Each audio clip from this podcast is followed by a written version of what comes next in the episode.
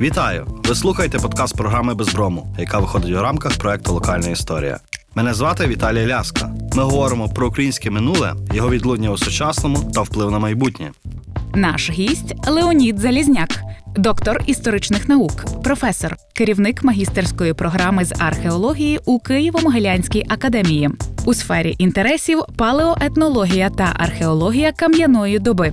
Леонід Залізняк є автором близько 300 наукових праць, чотирьох книг та чотирьох посібників, 12 монографій, з яких дві видано англійською у Берліні та Оксфорді. Доброго дня, пане Леоніде. Доброго дня, шановні глядачі. Дякую, що ви не знехтували нашим запрошенням.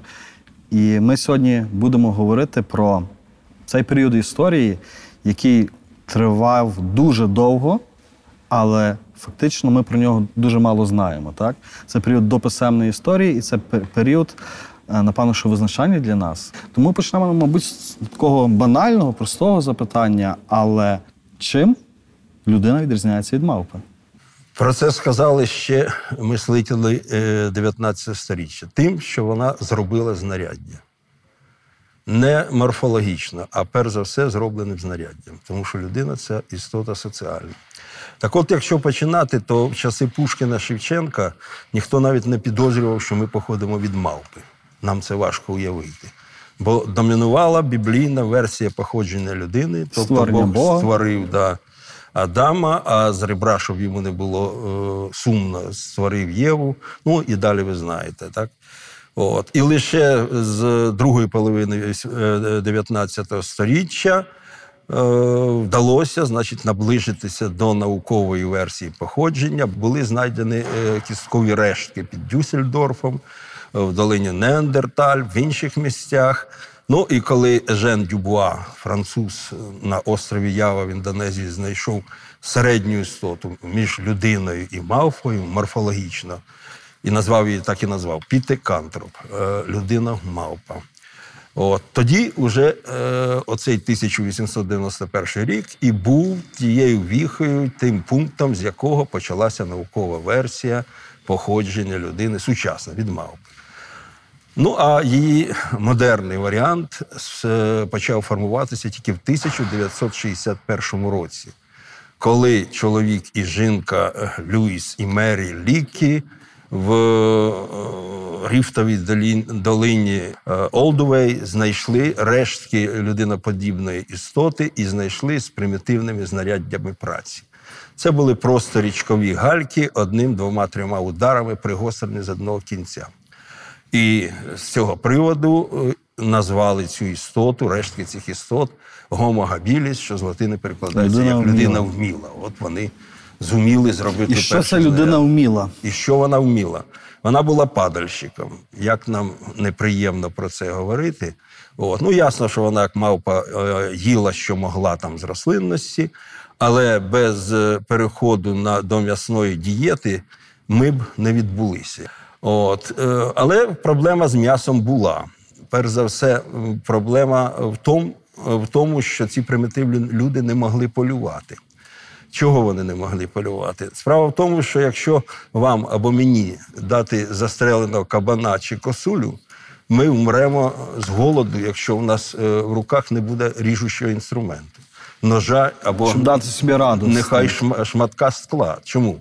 Тому що шкіра е, ну, савців даних або інших тварин це настільки досконалий покрив, що нашими зубами ми його не, не зможемо порвати і добратися до м'яса. Лев, вовк, звичайно, зможе, але наш зубний апарат це не дозволяє. Тому перші люди не могли полювати, а харчувалися рештками трапези е, левів, там, леопардів, значить, гієн. От і е, значною мірою ця їда лишалася, е, значить, добувалася з кісток цих тварин. Леви і леопарди не могли розгр- е, розгризати кінцівки. А в кінцівках, в трубчастих кістках є Кістковий мозок. мозок. Да, він надзвичайно багатий мікроелементами, він надзвичайно калорійний. І тому і винайшли оці от Pebble Tools, галькові знаряддя, яким кололи оці самі кістки, які лишалися після левів. А географічно ми можемо означити появу першої людини? Однозначно, це Східна Африка. Е, Більшість людських істот походять з Африки і особливо зі Східної. Ще років 50 назад е, були поширені версії, що е, олюднення мавпи могло відбутися і в Середземномор'ї, і на Близькому Сході. Патріотичні радянські вчені казали на Кавказі, навіть на півдні України, десь там в Центральній Азії. Все це були патріотичні марення науковців. Від цього відмовилися. Африка це той казан, де народжувалися, варилися нові нові форми людських істот, звідки вони розселялися на інші А що материки. запалило вогонь під цим е, казаном? Багаття. Ну, людина істота лінива. Вона просто так нічого не робить. Мавпи теж. Да? І от вони б ніколи не перетворилися в людей, якби було гарно. Все в тому, що ці люди наподібні мавпу не типа наших шимпанзе вони були, дріопітеки звалися. Да? Сиділи собі в тропічних лісах Африки, і їм там було гарно, і вони не злазили з цих дерев, там було багато бананів і інших фруктів, ягод і все. Якби не почалося похолодання, і ті е, тропічні ліси не почали е, витіснятися саваннами, сухими степами, де дерев мало, їжі теж мало. І от мавпам лишалося або вимирати, або, Або? адаптуватися до саванни. Ну, ті е, частина лишилася на деревах, звичайно, а декому прийшлось злізти. А саванна це значно гірша продуктова територія, там менше їди і більше хижаків. Перш за все, хижаків родини кошачих. От в цих е, важких умовах саванни людина довелося спинати людини, мавпі, спинатися на задні кінцівки, щоб е, піднятися над травою побачити, де там лежить той леопард. От, довелося ці кінцівки передні, які звільнилися, використовувати для кидання палець та каміння в тих леопардів. Довелося згуртуватися, бо гуртом і батька легше бить, не кажучи про леопарда. Збиватися в стадо. Да, в стадо. А збивалися в стадо, їм доводилося розвивати комунікативну о, систему. Да? Мавпи між собою теж, е, значить, перекидуються звуками. Так от із цих мавпячих звуків через е, значить, колективний е, самозахист і колективне полювання і добування їжі почала розвиватися мова. А що спонукало цих людиноподібних мавп так, Так. до руху? Ну, бо здавалося добре. Ну, до руху Галька є. Тобто е, на землю їх зігнали е, погіршення умов життя, невідгарного життя. Точно так і прогрес весь, весь під, е, підганявся, значить, всілякими негараздами. Ну, наприклад, от, е, значить, гомогабіліси. Вони зробили собі оці от камінюки, яким трощили кістки, але їм цього було мало. Їм хотілося свіжини. Не просто доїдати недоїдки після левів, да? а свіжини, очевидно, хотілося, їм треба було харчуватися. І от народжується істота, е, видатна істота, про неї мало ж пишуть. Це принциповий злам відбувся. Це син габілісів, так званий е, Homo erectus, або той пітекантроп, що його знайшов е, Ежен е, Дюбуа на острові Ява. Чим видатна ця істота? От Homo habilis був волохатий, як шимпанзе. Навіщо е, ви скажете е, волосся в спекотній Африці всім, е, значить, копитним тваринам, ну, ссавцям? А волосся це не тільки для тепла, як в наших широтах, а і від сонячної радіації. От та страшна сонячна радіація, якій більше в Африці, не зараз в Києві, от і заставляє носити шубу африканським тваринам. От, е, і їм всім було гарно, був і його магабіліс в такій шубі. Е, А Homo erectus її скинув, так? а, а Пітекантроп скинув цю шубу. Чому і навіщо він її скинув? Перший і найбільш примітивний спосіб полювання е, на тварин це гін, коли ви женете тварину до знемоги. Тварина там вже не може біг, бігти, і ви її вбиваєте. Але ж тварини швидкі. Антилопа справа в тому, що вона може на коротку дистанцію швидко бігти, але перегрівається, бо в неї нема пітних залоз. І в процесі цього полювання у пітикантропів з'являються пітні залози, які охолоджують тіло. Він повільно біжить, але, Але дуже, впевнено. але дуже довго. Да.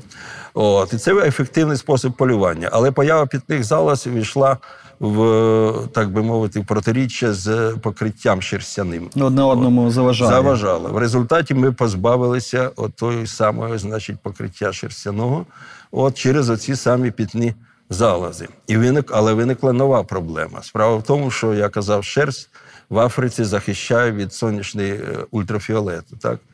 І е, втративши все це діло, значить, людські істоти стали е, значить, вражатися цими ультрафіолетовими промінями. І тоді людський організм п'ятикантропів він починає виробляти меланін. Меланін. От. Так от, значить, п'ятикантропи обзавелися залозами, е, втратили шерсть і стали смаглявими.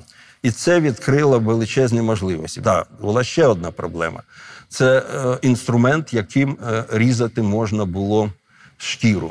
І от, е, на відміну від е, габілісів, які знайшли оцей таку Tools, чопінги і чопери. З англійської це січки. От вони могли розсікати там кістки. Але різати шкуру цим неможливо. А п'ятикантропи знайшли знаряддя улюблене своє рубило. Воно мало гострий край, яке могло різати шкіру, і можна було добратися до м'яса. Отже, озброєний оцими всіми новаціями, п'ятикантроп почав розселятися з Африки. А мотиви розселення з Африки. А мотиви розселення Ну, якщо ми можемо так їсти говорити. хочеться, розумієте? От пошуки нових е, продуктивних мисливських територій. Такої ресурсної зони. Ресурсної зони, абсолютно вірно.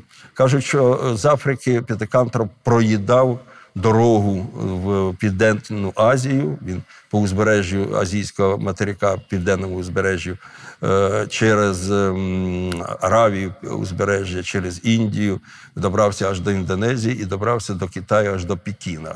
А друга гілка для нас більш цікава. Він переправився через Гібралтар і почав А колонізацію. як переправився? Є різні версії. Е, Гібралтар взагалі-то не дуже широка. е, Ну протока, так, але це Справа в тому, що під час похолодань е, рівень Світового океану падав, понижувався до 100-130 метрів. Якщо ви візьмете фізичну карту Європи і побачите навкруги блакитні такі кольори, а далі темно-сині, так ті блакитні 70 метрів глибина. А це значить, що в льодовиковий період то все була суша. Англія е, чи Британія з'єднувалася з е, Скандинавією, бо там до 70 сантиметрів е, Суходолом. Суходолом, да. От так і був вузький той Гібралтар, і вони перебралися і з'являються в Європі близько мільйона років тому. В тому числі і в Україні. доходять до нас знаменита стоянка Королева. Королева. Це величезний вулкан, потухлий вулкан. Е, І там е, сотнями тисяч років товклися ці і п'ятикантропи, і їх нащадки е, неандертальці. Що вони там робили? Справа в тому, що лава цього вулкана андезитобазальт, вона колиться і дає гострий край, такий як скло, як колиться. От вони добували цю лаву, і там схили цього вулкана засипаний, значить, е, відходами виробництва, знаряднями, е, подібних як рубила і так далі. І от е, п'ятикантропи з'явилися у нас мільйон років тому, і по всій Європі. Але ми не маємо кісткових решток Нема. п'ятикантропів в У нас нема, і у нас не так багато тих п'ятикантропів було. І слід сказати, що заселення Європи перші сотні тисяч років це були відвідини Європи. З Африки забридали ці п'ятикантропи європейський континент. Е, Льодовиково клімат їх виганяв звідти. І е, як результат е, вони повертались в Африку або вимирали, знову заселяли. І так це тривало. Ну, Південна Європа, де-небудь Іспанія, Італія, Південь Франції була уже постійно заселена, коли вже людські істоти не, істоти не відходили, десь 500-400 А тисяч. ми можемо гіпотетично оцінити кількість цих е, п'ятикантропів? Звичайно, може, можна це рахувати. Ну, це, е, ну, Це- кілька тисяч. кілька На всю Європу, як правило, да. Ну, я вам скажу навіть не про такі далекі часи, а, наприклад, про часи мисливців на мамонті у нас. А це всього 15-20 тисяч років тому. Пізній палеоліт. Е, Щільність е, населення в пізньому палеоліті, в льодовикову добу, було менше одного, е, одної душі на е, 100 квадратних кілометрів. Тобто квадрат 10 на 10 кілометрів не міг прокормити більше одної душі. Якщо взяти, що площа України 600 тисяч кілометрів, то тут жило не більше 6 тисяч людей на всій території України. Тому ці стоянки надзвичайно рідкість. А часів п'ятикантропів їх ще менше, і неандертальців було.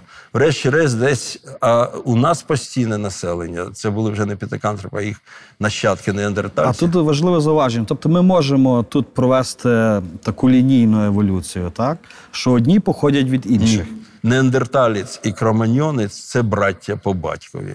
вони всі родом від п'ятикантропа. Причому е, кроманьйонець народився в Африці, а неандерталець народився в Європі. І тільки через е, і в один той же час, десь 1300 назад. І в Африці він жив, той е, Homo кроманьйонець жив починаючи 300-200 тисяч років. Потім він вигнав звідти свого батька П'ятикантропа.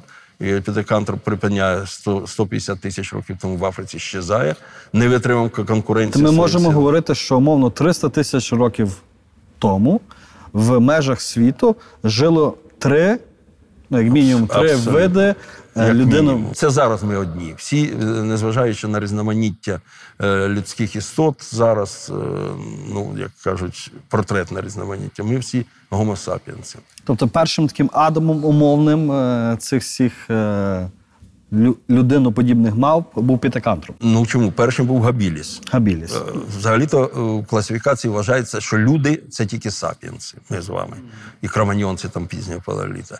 А все то людські істоти. Вони нібито, значить, не доросли до нас. Ну так це чи не так? Люди істоти егоїстичні, вони вважаються вінцем природи. Да. О, да. Так от е, Пітекантроп, опинившись в цій арктичній Європі, почав мінятися. І адаптуватися до е, арктичного клімату. До І холодного тоді- клімату. Да, і тоді, от 300 тисяч років тому, на базі п'ятикантропа з'являється неандерталець. Це машина, пристосована до виживання в арктичних умовах.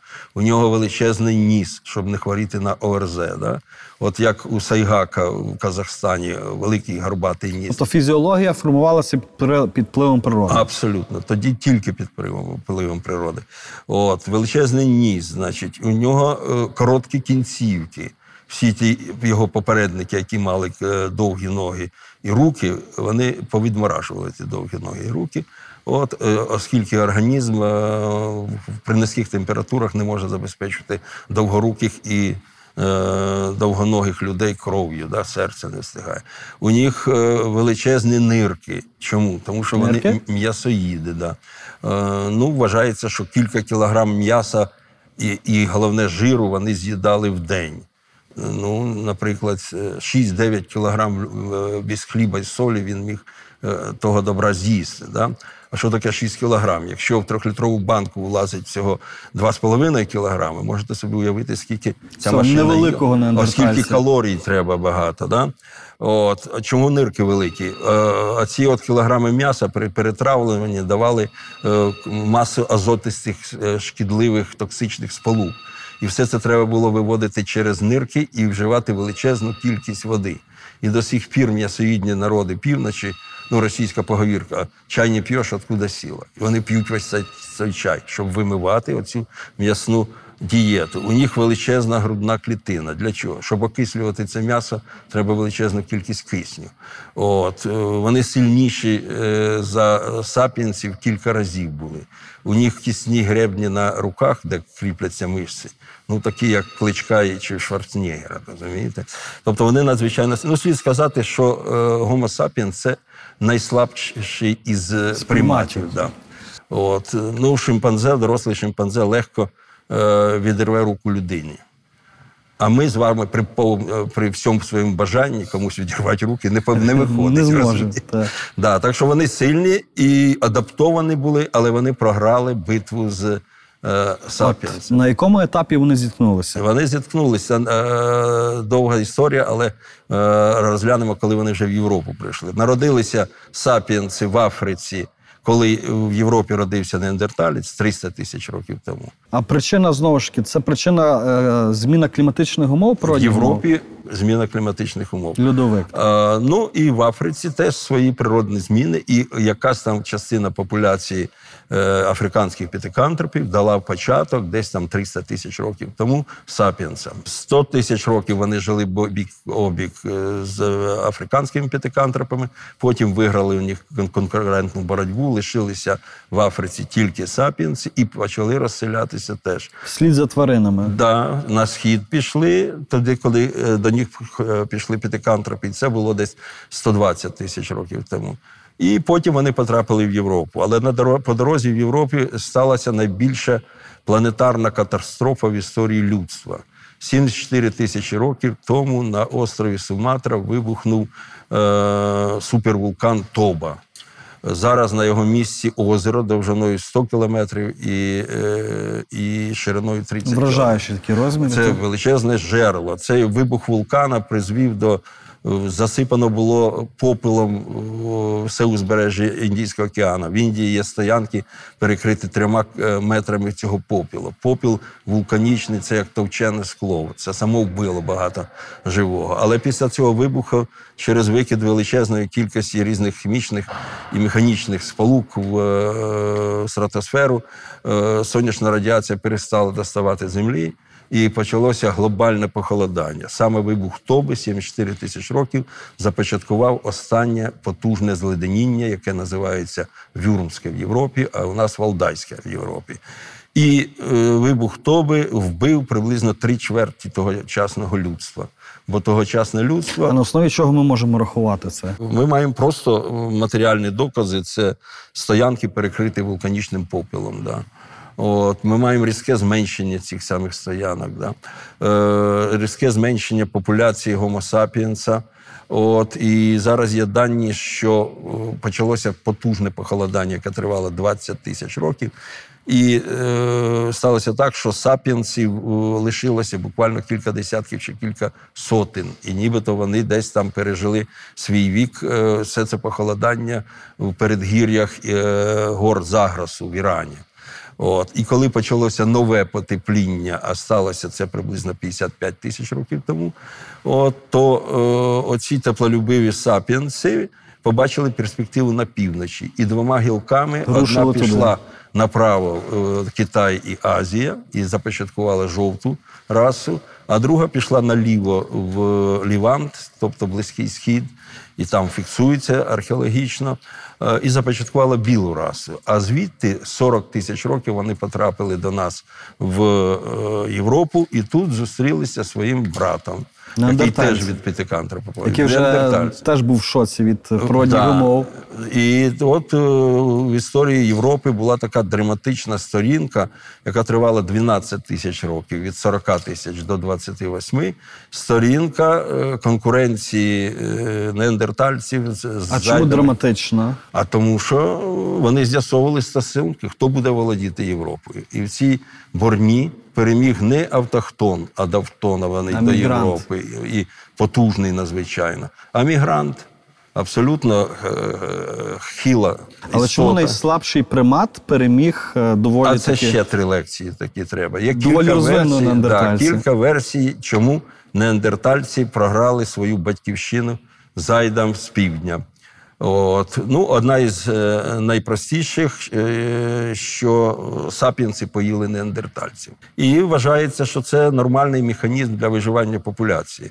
Розвиває- Розумієте, в мисливському суспільстві, якщо община е, потрапляє в ситуацію, коли немає їжі, невдалі полювання, хтось вмирає, то раціональніше для общини з'їсти е, значить, свого родича, який помер, оскільки це врятує всіх інших. І ми маємо стоянки, там, наприклад, стоянка Крапі, е, Крапіна в Хорватії, де е, 130 тисяч років тому група неандертальців з'їла е, близько 80 особій собі подібних. Ну, по чому відомо, що вони їх з'їли? Це потрощені кістки. Потрощені кістки, так? Це на кістках специфічні нарізи. Е, коли мисливець вбиває, значить, оленя там чи кабана, він знімає м'ясо. Перш за все, з кінцівок. Да? І надрізає сухожилля де? Біля суглобів отут. І як ви акуратно не будете різати, на кістках будуть рівно такі... будуть по- сліди да. порізів. Так от е, цих е, з'їдених людей такі ж нарізи були. От. Ну і інші там докази є. А чи- Але що цікаво, що немає жодної стоянки, де е, неандерталець з'їв сапіенса, або сапіенс з'їв неандертальця. Є версія ще одна, що е, з Африки сапіенси занесли такі е, інфекції, на які не було імунітету. Е, але є у неандертальців.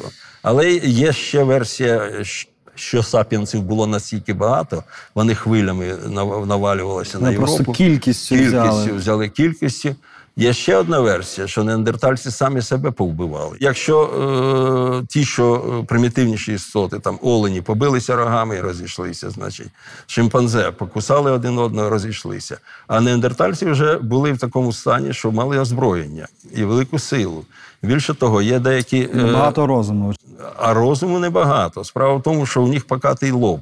А в покатому лобі у нас не тільки вищі е, мозкові центри абстрактного мислення, да? але ще й гальмівні центри. в. Е, тобто в них були слаборозвинені гальмівні центри. Тобто це були люди без, без гальм, да? без тормозов, як кажуть. Тобто вони були дражливі, сильні і, Ну такі небезпечні. і ікс. озброєні зброєю, розумієте? Але тут питання, чи в е, неандертальців так е, не було зовсім відчуття оцього. Не знаю, плеча свого сусіда умовного, так на якому рівні в них перебува, е, була ця така соціальна організація, якщо ми можемо говорити відносно цього часу, звісно. плече плечем. Але навіть вовча зграя, от, е, там вовки встановлюють ієрархію да, при всьому цьому. От теж було і в неандертальців. Коротше кажучи, оцей інстинкт е, продовження роду він заважав е, першому інстинкту добування їжі для харчування. І от з'являється принципове нове суспільство е, кроманьйонців, де другий інстинкт продовження роду виводиться за межі колектива. І з'явилося екзогамне суспільство гомосапіенсів. Люди так і жили там общинами по 30 душ, але в межах цих общин було там 5-7 сімей. От вони разом полювали, разом добували їжу. Але якщо хочеш одружуватися, Ідеш в гості до такої ж общини на сторону, там женіхаєшся, укладаєш шлюбний контракт і приводиш наречену сюди. Інші е, із тієї ж общини сюди приходять, твою сестру беруть туди. І з'являється те, що називається екзогамність. А чи цей сапіенс зміг піти до неандерталки умовної? Ну, ще недавно вважалося, не могли, бо е, винайшли методику отримання геному по кістках. Бо е, судмедекспорти, ви знаєте, там по крові, по е, лімфі, по спермі вже давно це отримують. А по кістках не могли. Так от 40 років тому навчилися отримувати геном по кістках. І той геном і показав, що геном неандертальця і геном сапіенса дуже різний, і сапіенси не є, е, значить, дітьми неандертальців. Е, Але це коли знайшли мітохондріальний так званий е, ДНК, дешифрували. А от 10 років тому, саме в 10-му році, дешифрували і інший вид е, ДНК, який знаходиться в ядрах наших. І виявилося, що за ядерним ДНК десь від 2 до 4 відсотків геному європейців і жовтої раси це геном неандертальців. Тобто, все-таки схрещування відбулося, воно було мінімальне. А от у африканців там нема і слідів схрещування з неандертальцем. Тобто це є Європа і жовта раса. Європа і жовта раса. Тобто да. місця конкуренції, Да, стику да. кроманьонців А вони, у африканців корінних нема, бо там неандертальці не водилися. Взагалі в Африці не було ніколи неандертальців. А вони були тільки в Європі і трохи в Азії заходили. От таким чином е, дуже схоже, що Сапіенс міг перемогти неандертальців, в тому числі через те, що їхні общини були стабільні. Їх не підривав оцей внутрішній конфлікт першого і другого інстинкту. Вони вивели той другий інстинкт, і, і воно в сапіенсів лишилося до нашого часу, що навіть ми зараз не розуміємо, що це за табу, чого воно власне виникло.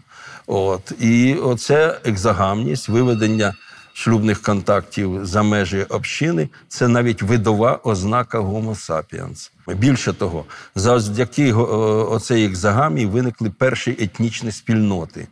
Це археологічні культури, так звані. Що відбувалося, коли от е, кілька ну, до 10-20 споріднених общин е, міняються шлюбними партнерами між собою. Да? Формується певне Це виникає так зване первісне плем'я. Його функція обмін шлюбними партнерами. Е, З одної общини в другу переходять жінки в основному. Чоловіки на місці, вони полюють. От. Так от е, е, в процесі цього обміну відбувався не лише обмін кров'ю, але й культурою, мовою і так далі. Випрацьовувався спільний діалект.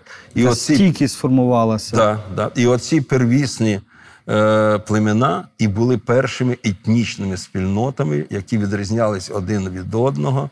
Ці етнічні спільноти ну, специфічним діалектом, специфічним набором е, речей всіляких, І- традиціями, міфологією. І релігійними віруваннями. І релігійними віруваннями. Оце були такі перші примітивні е, значить, етнічні спільноти, які народжуються десь в прилядовиковій Європі, коли сапіенси прийшли в Європу, і тут вони вже фіксуються, з'являються те, те, що ми називаємо культурою. А в неандертальців не було зародкових якихось таких е, моментів до цього. Я, наприклад, видумував про певні релігійні вірування і спосіб поховання. Значить, вважається, що е, неандертальці не були здатні до абстрактного мислення. Ну, зараз з цим борються як можна більше, але дійсно всі е, витвори мистецтва примітивного вони зв'язані з сапіенсами. От колись там е, знайшли річ геометрично прикрашену на півдні африканського материка і продатували 88 тисяч років. О, каже, так це, мабуть, неандертальці зробили. Ні, не, неандерт- не неандертальці, бо там сапіен з'явився 200 Раніше, так. 300 тисяч років тому. О, таким чином, е, оці етнічні спільноти вони зав'язані на екзагамію, тобто на е, фізіологію, на відтворення людей, і тому етніч, етнічність, етнічний поділ це видова ознака гомо сапіенса. Неандерталець не, мів, не мав етнічного поділу, пітикантроп не мав, мавпи не мають, корови, там, е, птиця, е, ні- нічого, е, звірі не мають етнічного поділу. А людина, і саме гомо сапіенс, вона принципово відрізняється, бо вона має етнічний поділ науковим уявленням. Не витримує перевірки минулого. Поки живе людство, воно буде ділитися на етноси. Подобається нам це чи ні. І ці етноси можемо говорити, що вони зародилися саме в пізньому палеоліті. Ні, ну це не значить, що українці з пізнього поля. Етнічний поділ зародився. Ну, на території України змінилося, я порахував після е, кінця пізнього палеоліта за останні е, 10 тисяч років, ну не менше 100, е, 150 різних етносів. Якщо просто взяти голку і порахувати, скільки тут культур було різних, а це різні, різні етноси були. І українці це один із пізніх етносів. І на мою думку, і не тільки на мою, вони народились десь в ранньому середньовіччі, як англійці, французи, чехи, поляки, великі етноси середньої смуги Європи. Українець як складова цієї колиски трьох братніх народів. Він був чи не був? Чи це відразу окремий етнос? Давайте до колиски підійдемо. Але тихенько, так? Е, Да, кол- ну, значить, взагалі-то є три версії е, походження українців. Це ми вже друга тема у нас, так? Походження українців. Перша версія трипільська. Я її вважаю і називаю фантастичною версією. Жоден притомний науковець е, не підтримує цю версію з багатьох причин. Друга версія пізня середньовічна, що українці зародились після татарський час.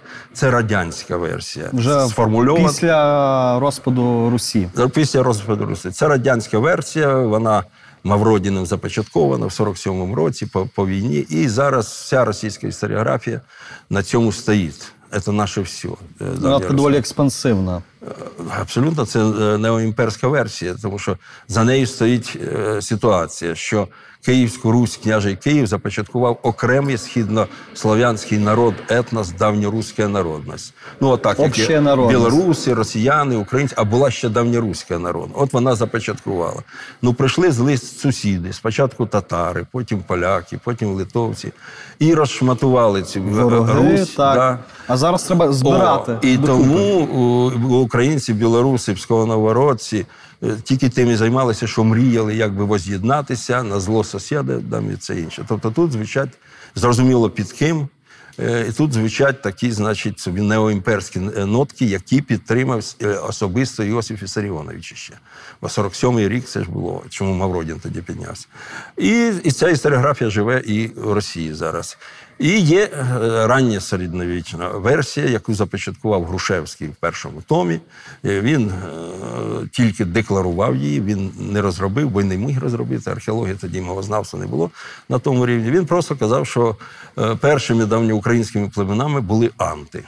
Анти, відповідником якого зараз є піньківська культура, вони датуються там кінець 5-7 сторіччя. Але Ми- тут я наскільки розумію, ми говоримо про певну тяглість, та, яка є. Тобто Тяглість, незмінність. значить, Справа в тому, що до українських поход- походження українців не слід підходити як для чогось унікального. Всі, е, якщо б мене спитали, е, коли і де народилися українці, от, е, і я не знав, хто це такі, то я б сказав тоді, коли е, вони народилися, коли народилися їхні сусіди. От, тому що е, закони е, етнотворення вони універсальні. І вони не є окремо для українців, для євреїв, для росіян. От в певній зоні народжуються етноси. Значить, як зараз е, світова етнологія дивиться на походження народів? Перш за все, етноси розглядаються як етнокультурні організми.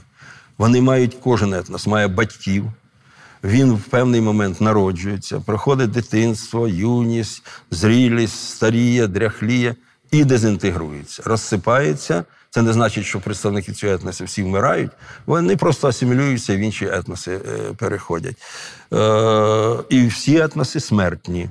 І це знає е, на цьому світі нічого безсмертного нема. І е, це знає як ніхто археологи, де ті скіфи, де ті сармати, де ті авари, де ті минулому.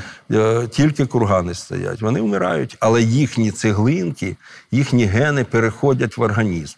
От в організмі українців, які ми маємо гени. Е, Коли тут е, доживали свій вік скіфи і сармати, іранські етноси, да, е, в ранньому середньовіччі, тут народжувалися українці. Тому в етнокультуру українців війшло величезна кількість іранських запозичень. Наприклад, наша фрикативна Г, оце гикання, це характерний елемент всіх іранських мов.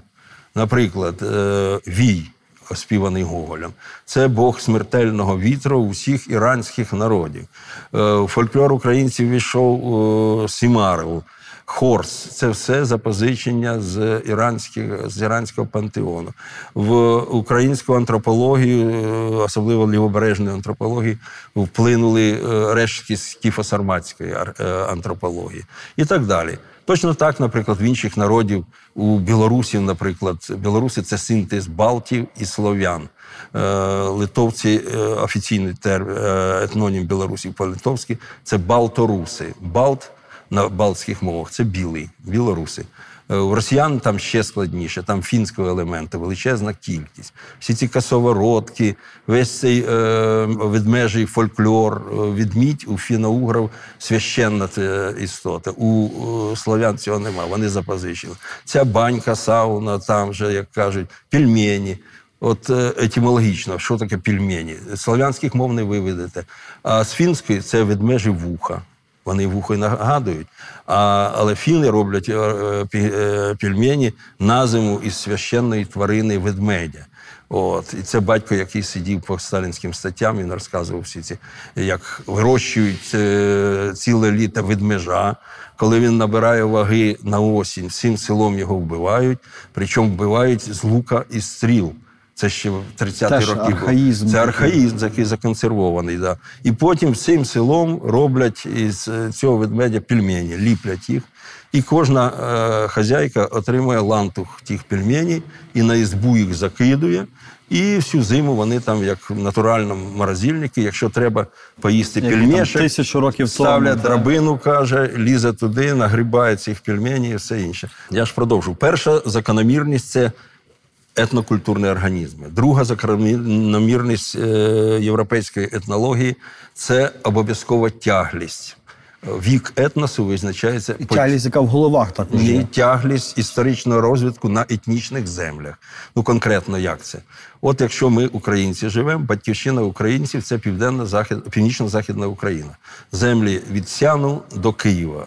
На півдні степами обрізані, на півночі Прип'ять. Отут народилися Прабатьківщина наша. це, Слов'ян. і слов'ян, і українців. Да.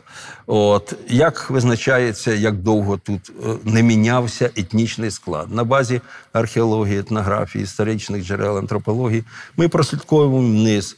чи був якийсь період, коли сюди прийшов такий новий демографічний масив іншого народу, що тут змінилося населення? І ми бачимо, що до часів Шевченка тут нічого особливо не помінялося. Ну, ясно, що тут з'являлися інші е- етноси, але, Але якоїсь заміни такої не- брутальної не було. От е, найбільше наполягають противники цих версій, в основному з Москви і з Петербургу, що от прийшли татари, розтрощили все, Запустіло запустіння, все? нічого не запустіло.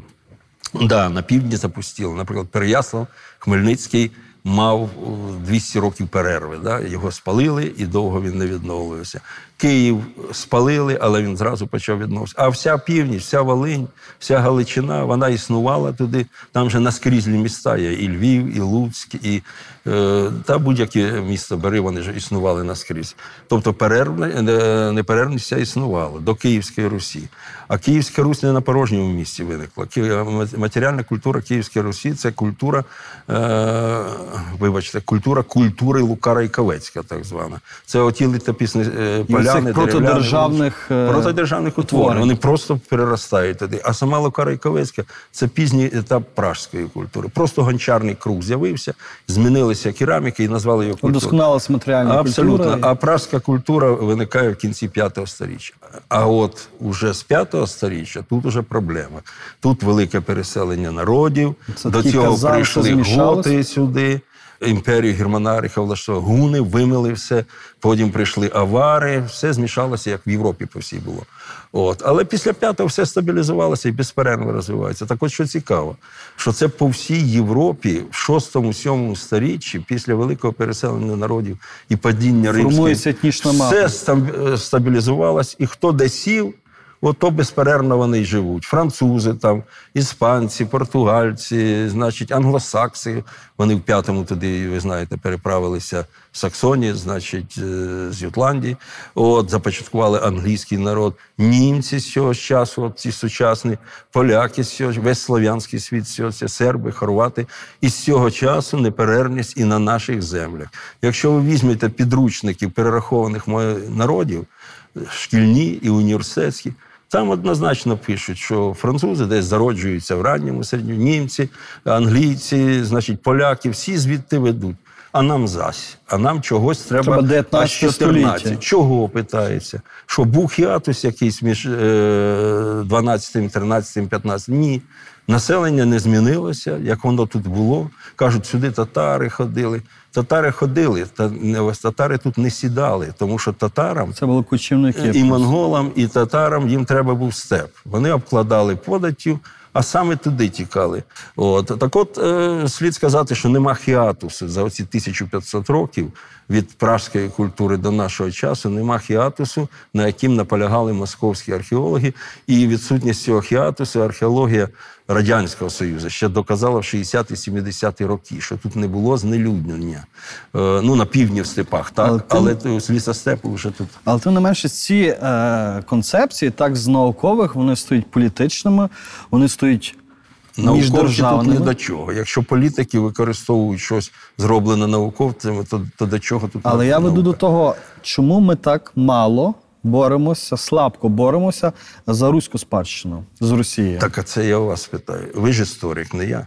Моє діло лопата накопав, інтерпретував. А ви історик, от і боріться. Я жартую. Але це справа Я жартую.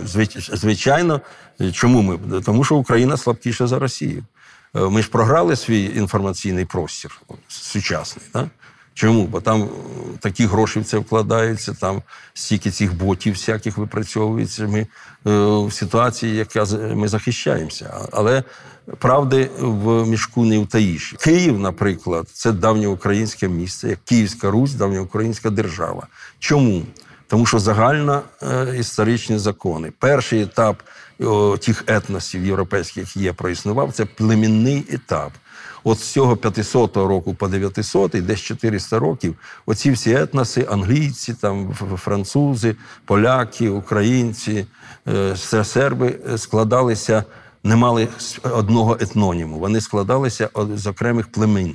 Це племінний етап існування все раннє середньовіччя. Англійці складалися з англів, саксів, ютів, фрізів, ви знаєте. Е, наприклад, поляки складалися з п'яти племен Це е, Кашуби, е, М- Мазовща- Мазовшани, Слінзяни, е, Вісляни. От і від цих племен в польській мові зараз лишилося п'ять діалектів. Да? А українці складалися з полян, деревлян, волинян, уличів, Хорватів, хорватів, да, карпатських. Е, Це пле- і е, Європа десь на 900 тисячний рік дозріває, і всі ці народи творять свої перші, грубо кажучи, аристократичні національні держави. Виникає перше англійське королівство в тисячному році, приблизно в цей же час виникає е, перше польське е, королівство династії Пястів. В цей же час виникає е, Пражське князівство Чехів, в цей же час сербська держава виникає. І Русь. Е, І Русь виникає з центром в Києві. Тобто це універсальні закономірності. І оскільки всі ті держави, які я перерахував, в підручниках тих країн вважаються е, польською, англійською, сербською чи іспанською держави на середньовічному етапі розвитку, то у нас нема підстав е, Сумніватися сумніватися в українськості Хто Русі. хоче сумніватися, будь ласка, ламайте ці універсальні закони. Ви знаєте, що е, Мешко І жив в часи Володимира Святого, а його син Боліслав Хоробрий в часи е, Ярослава Мудрого. Так от Мешко І і, е, і Боліслав Хоробрий це польські. е, Ті самі польські Правителі. королі, да. А спробуйте комусь сказати, що Володимир Святий чи Ярослав Мудрий Українські український, та, та аж заплюють Самі ж українці Самі ж українці, бо ми ж бо ми ж. А до речі, е, всі стіни е, Софії Київської списані українськими текстами. І Про це писав е, не писав, не писав, а говорив ще Сергій Висоцький. Він перед смертю до мене дзвонив, і там ми говорили про все це діло. Каже. «Е, Так е, справа в тому, що е, там просто йдуть українські тексти. Е, от, але про це писати не можна було. І там в моїй книжці, яку він видав, е, перша його книжка, значить, то там все це перекладено на російську. А які там елементи є на цих е, значить, стінах? Ну, наприклад, клична форма української мови. Петре, коню, князю, те, що питомо українська в російської нема, все це там є. Е, значить, дієслова на ти, жити, ходити, дієслова на мо, е, живемо, ходімо.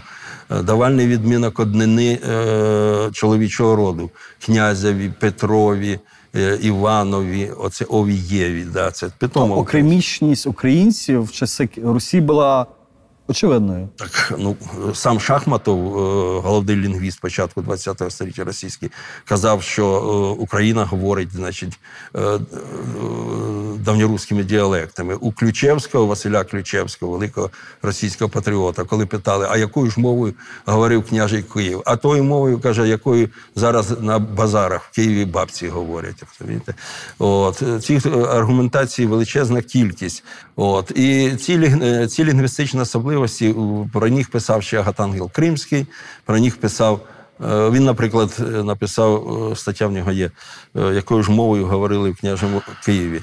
І він написав, склав із слів фразу з слів е, 12 сторіччя з наших рукописів.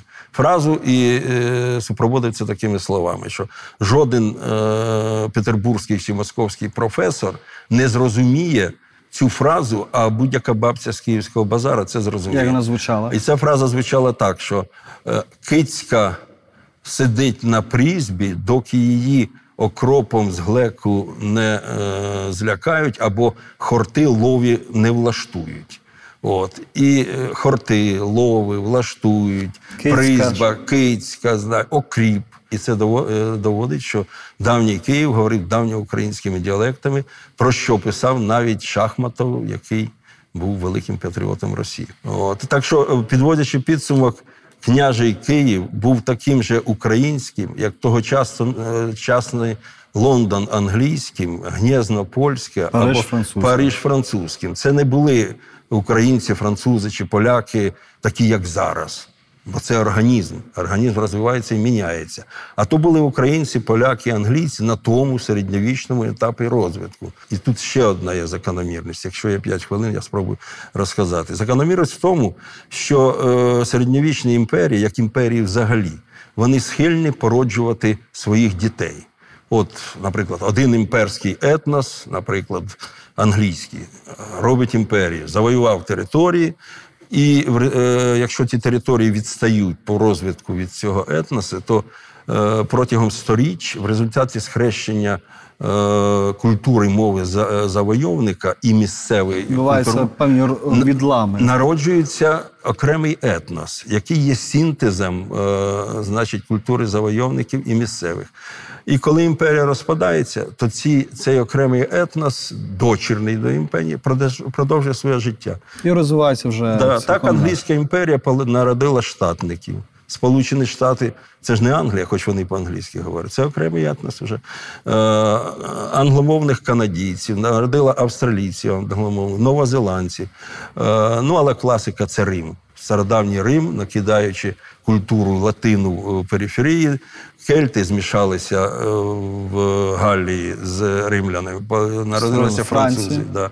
Е, Іберійські племена е, змішалися, народилися іспанці, португальці, каталонці. Е, Фракійські племена е, троян е, асимілював, народилися румуни, які говорять на мові на латинській, е, на ку- кухонній латині називається.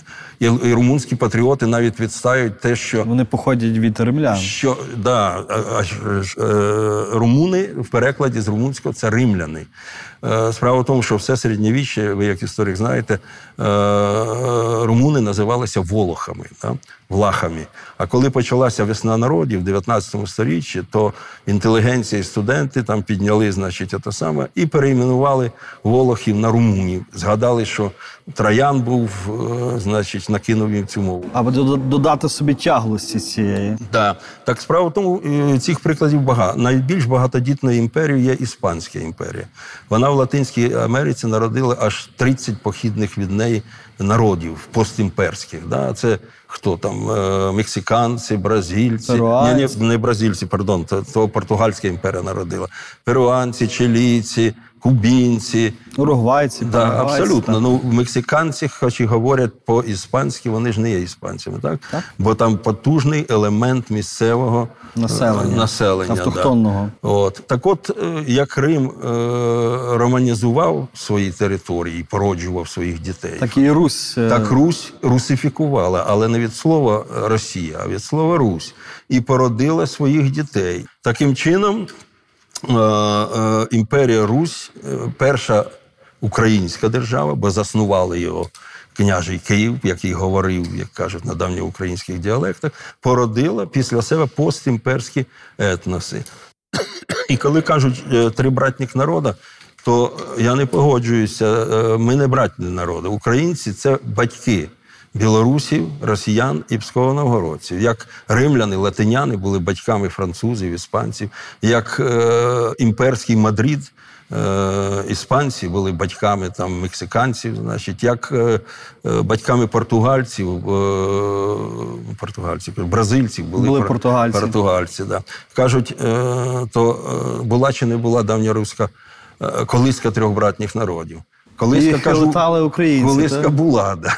але росіяни, псково-новгородці е, і е, білоруси сиділи там і кричали уа-уа, а староукраїнець хитав це діло. І якщо хронологічно говорити, який же вік тоді росіян, білорусів е, і псково-новгородців, то це археологія чітко показує, що там слов'янський елемент, наприклад, в Білорусі, туди потрапив з нашої Волині, з Подніпров'я. От, е, і потрапив він туди за Прип'ять, ну, приблизно в 9 сторіччі там десь. Е, в Новгородці теж в цей час. А росіяни, ну, Василь Ключевський, великий російський патріот, написав в 911 році. Великорос вийшов на арену історії тільки вместе з князем Андрієм Боголюбським. 12 століття. 12 століття, і там археологія. В Росії, в Кремлі ж нема археології, там навіть 13-го нема. І в цьому випадку знання минулого, так, е, може нам допомогти побороти цей комплекс меншовартості, Абсолютно. від якого ми страждаємо. Пане Леоніде, дуже дякуємо за цікаву і ґрунтовну розмову. Да. Пане Леоніде, який історичний міф, на вашу думку, найбільше шкодить сучасній Україні? Міф про російську сутність е, Київської Русі, держави Київська Русь. дивно, росіяни визнають, що вони з 12 століття, це і етнологи їхні визнають. Але Київська Русь е, російська держава. Яким чином може до народження, значить, росіян ця держава бути російською? Але умом Росію не поняття, вони не реагують на ці зауваження. А яка ключова подія, на вашу думку, змінила хід української історії? Навала монголів 1240 початок експансії поляків. От ми ж під- ними були. Тобто це шукати в пізньому середньовіччі. Ну і в наш час таких же подій драматичних надзвичайно вистачає. багато. Да. От Майдани наші. Майдани це незакінчена буржуазна революція. От Так у нас вона не відбулася. Як в Європі там побудували модерні нації, а в Східній Європі не відбулося. Через що? Через те, що азійська деспотія Російська імперія придушила все це, це діло. І незакінчена е, буржуазна революція на е, в Східній Європі вибухає майданами в Україні. Поки не закінчиться, будуть майдани. А хто з українців від- відіграв важливу роль в нашому минулому, так? Але ми про нього або не знаємо, або дуже мало говоримо. Значить, коли написали, що е, засновується нова держава, е, українська держава в 91-му році, якось так, то треба було написати не засновується, а відновлюється. Як це написали Прибалти всі. От ми самі відхрещуємося від спадщини Київської Русі, але велику справу зробив. Е, Михайло Сергійович Грушевський. Він не просто наш Геродот, який написав ту історію, фактично, канву. Він ще мудро е, взяв за герб е, УНР, взяв тризуб Володимира Святого, родовий знак е, на монетах і на інших речах. І таким чином е, мудро передбачив, що треба зв'язувати козацьку історію з києво-руською історією, на що ми маємо всі, всі права. Продовжіть, будь ласка, фразу Історія важлива, тому що. Історія важлива, тому що це людський досвід, а досвід е, використовується для майбутнього, не для минулого. Ми вивчаємо історію не для того, щоб знати, як там було, а щоб цей досвід використати для, е, ну, для е, конструкції нашого майбутнього. Тому історію вивчати просто необхідно на всіх рівнях. Е, За Володимиром Вониченком українську історію неможливо читати без бробу. Е, От наскільки оцей комплекс е, нації жертви він визначає сучасну Україну і може визначати майбутню Україну? територія, провінція, яка опинилася в була завойована імперією, а ми нас завойовували не тільки е, Росія, але й Польща. Да? От вона є жертвою, і це, це треба е, враховувати. І те, що у нас не виходить, це є постколоніальний синдром, в тому числі. Але це нас не рятує і не е, значить не дає нам змоги виправдовуватися, що ми повільно рухаємося, як кажуть, і вирішуємо всі ці проблеми.